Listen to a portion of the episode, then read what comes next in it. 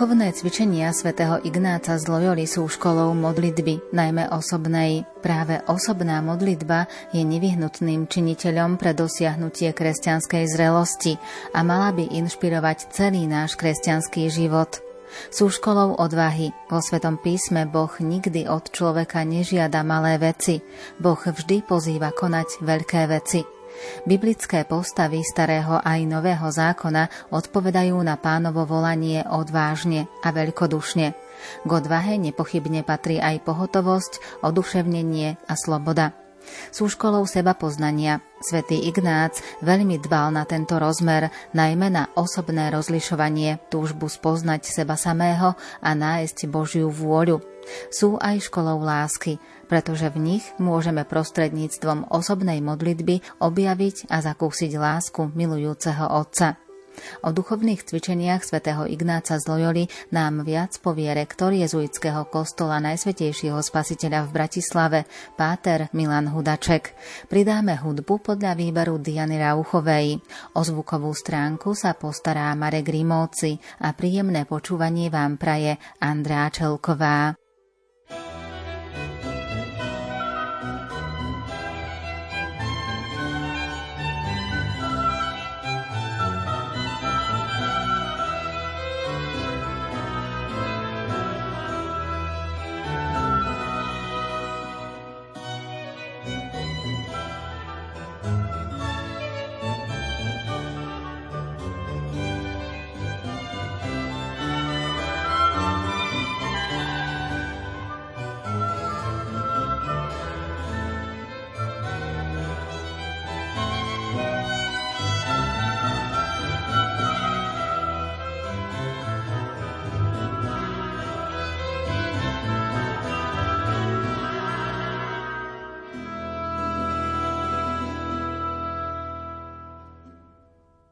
Nevyhnutným prostriedkom na dobré prežitie duchovných cvičení svätého Ignáca je ticho, ktoré nám pomáha, aby sme objavili dôvernú Božiu blízkosť. Ono je však len prostriedkom, cieľom je vždy láska. Okrem ticha je potrebný postoj živej viery, pretože Pán je živý. Ďalej je potrebný postoj neustáleho hľadania, kontemplatívny postoj a iné.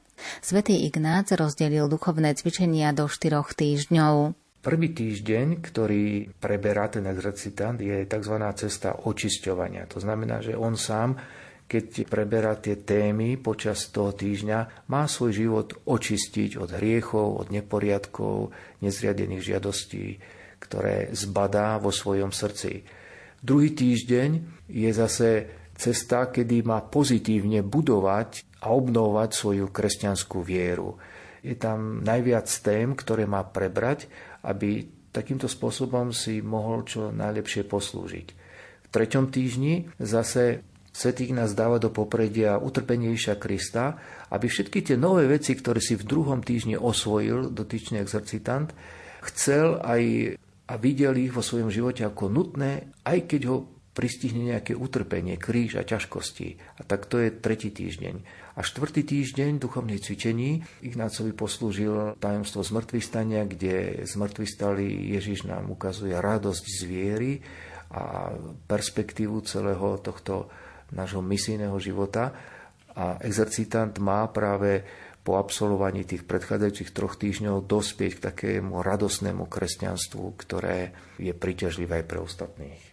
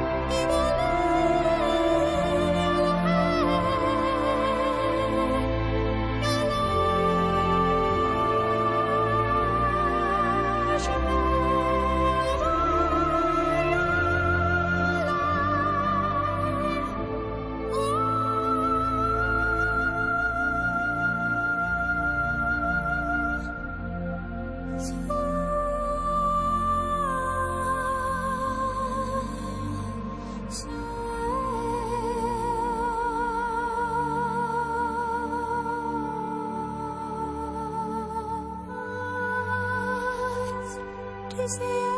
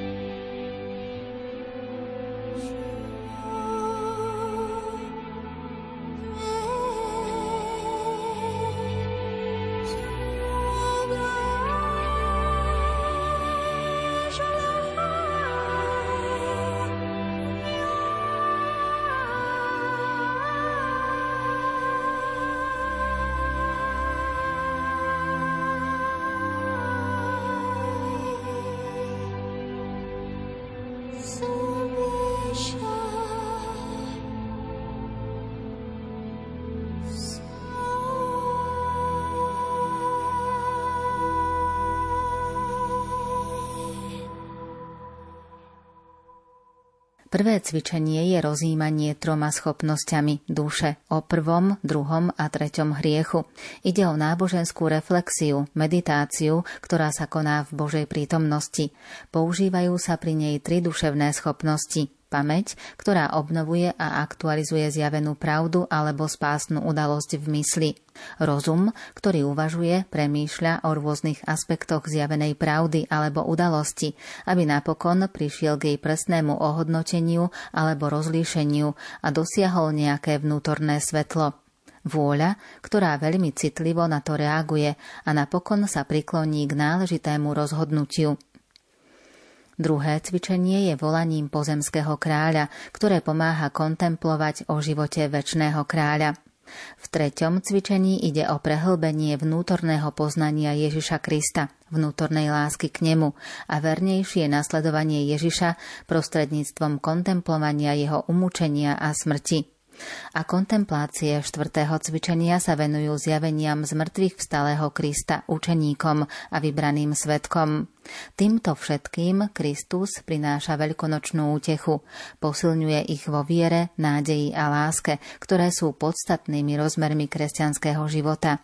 Svetý Ignác rozdelil duchovné cvičenia do štyroch týždňov, no v súčasnosti si málo kto nájde takýto dlhý čas na to, aby mohol zanechať svoju prácu i blízkych a venovať sa duchovným cvičeniam. Je to pravda, 4 týždne si robia akurát jezuiti, ktorí ich robia dvakrát vo svojom reholnom živote. A to je na začiatku, kedy vstupuje do reholného života nejaký človek a takisto druhýkrát si ho robí pri tretej probácii alebo profesii reholného života, kedy už pozná ten život v reholi, pozná, ako ide, aké má pravidlá a vtedy sa opäť druhýkrát robia duchovné cvičenia v štyroch týždňoch.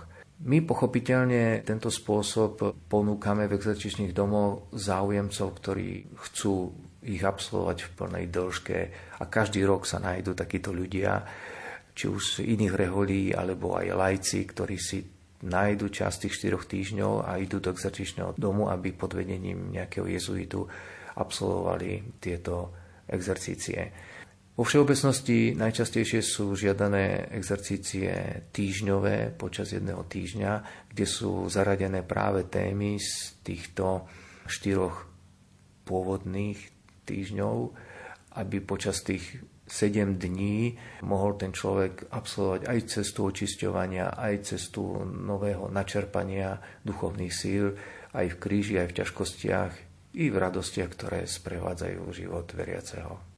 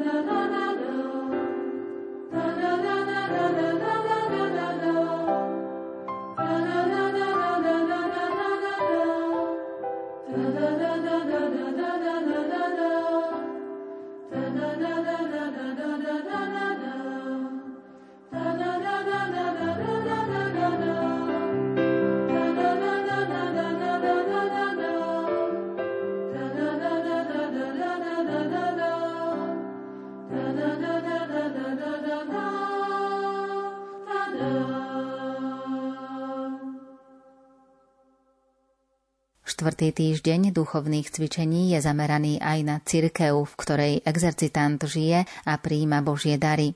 Láskyplné stotožnenie sa s Kristom sa rozširuje na solidaritu so stvoreniami, na ktoré má Kristovo zmrtvých vstanie dosah. Veľkonočná radosť a útecha potvrdzujú verné nasledovanie Ježiša v konkrétnej voľbe, ktorá je realizovaná v duchu Kristovej zástavy a troch spôsobov pokory – Direktória takmer jednomyselne predstavujú štvrtý týždeň ako prameň úplnej lásky k Bohu a oduševnenia za Boha, bez toho, aby sa zanedbalo nasledovanie a napodobňovanie Krista v láske. Absolvovanie duchovných cvičení si ale vyžaduje aj istú prípravu. Myslím, že tá príprava je zakomponovaná do exercícií, pretože skôr než zadá dotyčný páter nejakú tému, musí si tých ľudí pripraviť práve pre tento konkrétny moment, pre túto konkrétnu vec, o ktorej sa bude rozímať. A tak keď niekto číta exercičnú knižku, tak to vidí ako nejakú suchú literatúru pravidiel, ktoré sú práve aj úvodom do toho, na čo má exercitant prísť tou meditáciou, tým rozímaním. Takže samotné exercície si robí každý človek sám, a tá kniha, ktorú máme k dispozícii, slúži na uvedenie do jednotlivých meditácií, aby ten človek došiel k cieľu, ku ktorému sa má dojsť.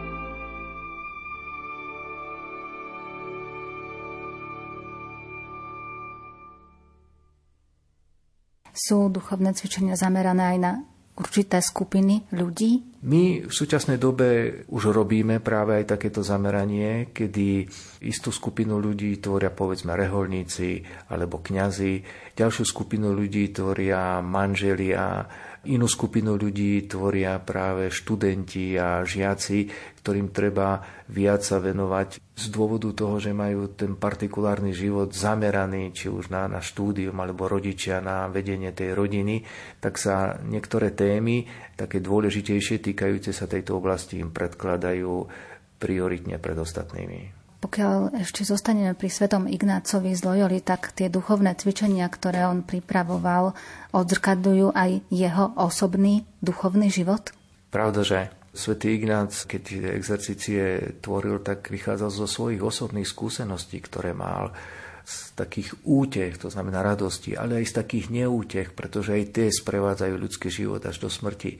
A veľmi dobre to popísal, aby slúžili tieto stavy aj k rozlišovaniu duchov, lebo niekedy nás pokúša aj, aj zlý duch, nás vedie k nejakému neporiadku. Na druhej strane dobrý duch nás tiež inšpiruje, tiež nás pobáda potešuje nás, aby sme napredovali v nejakom diele. Takže toto všetko Ignác vypozoroval v sebe samom počas tohto obdobia svojej konverzie a na základe toho aj spísal duchovné cvičenia, ktoré nám slúžia tiež k prehlbeniu viery. Ak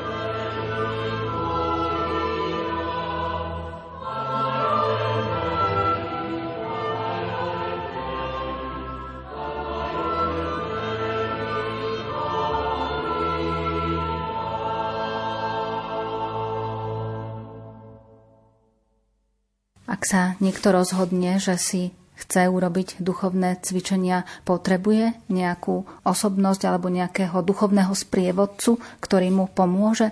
Táto vec je veľmi dôležitá, pretože duchovné cvičenia bez sprievodcu by asi sotva kto vydržal robiť. Ale tým, že je vedľa neho odborník na duchovný život, mu pomôže aj porozumieť niektorým výzvam, ktoré sa kladú pred exercitanta, pomôže a upozorní ho na niektoré nebezpečenstva, ktoré číhajú, kedy sa môže z tej cesty dostať niekde nabok. Takže duchovné cvičenia nutne musí viesť nejaký páter, exercitátor, ktorý vedie jednotlivca alebo aj skupinu k tomuto cieľu. Veľa vecí a veľa dobrodení si však exercita nadobudne aj sám, jednak tým, že rozíma o nových témach a jednak tým, že sa modlí, pretože v exercíciách Ignác káže napríklad často viesť rozhovory s Bohom Otcom, rozhovory s Bohom Synom, rozhovory s Panom Máriou. A keď mám ja zo svojej skúsenosti povedať práve v týchto rozhovoroch, kedy človek veľa ráz načiera do svojej vlastnej skúsenosti a predkladá to v modlitbe, v prozbe, ho to veľmi obohatí a prehlbí aj, aj v takej náboženskej poníženosti.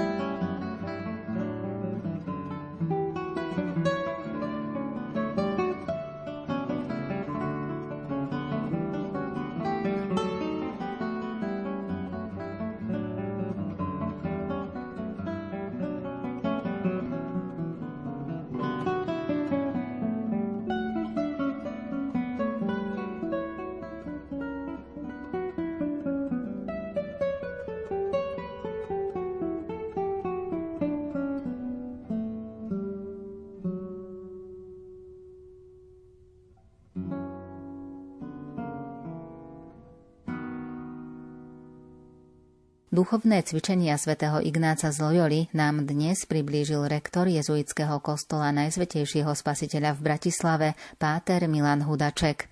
Poznáme tiež ignaciánsku modlitbu a o nej si povieme v ďalšom vydaní relácie Kláštory a rehoľný život. V dnešnom zaznela hudba podľa výberu Diany Rauchovej. O zvukovú stránku sa postaral Marek Rímovci a slovom vás sprevádzala Andrea Čelková. Všetci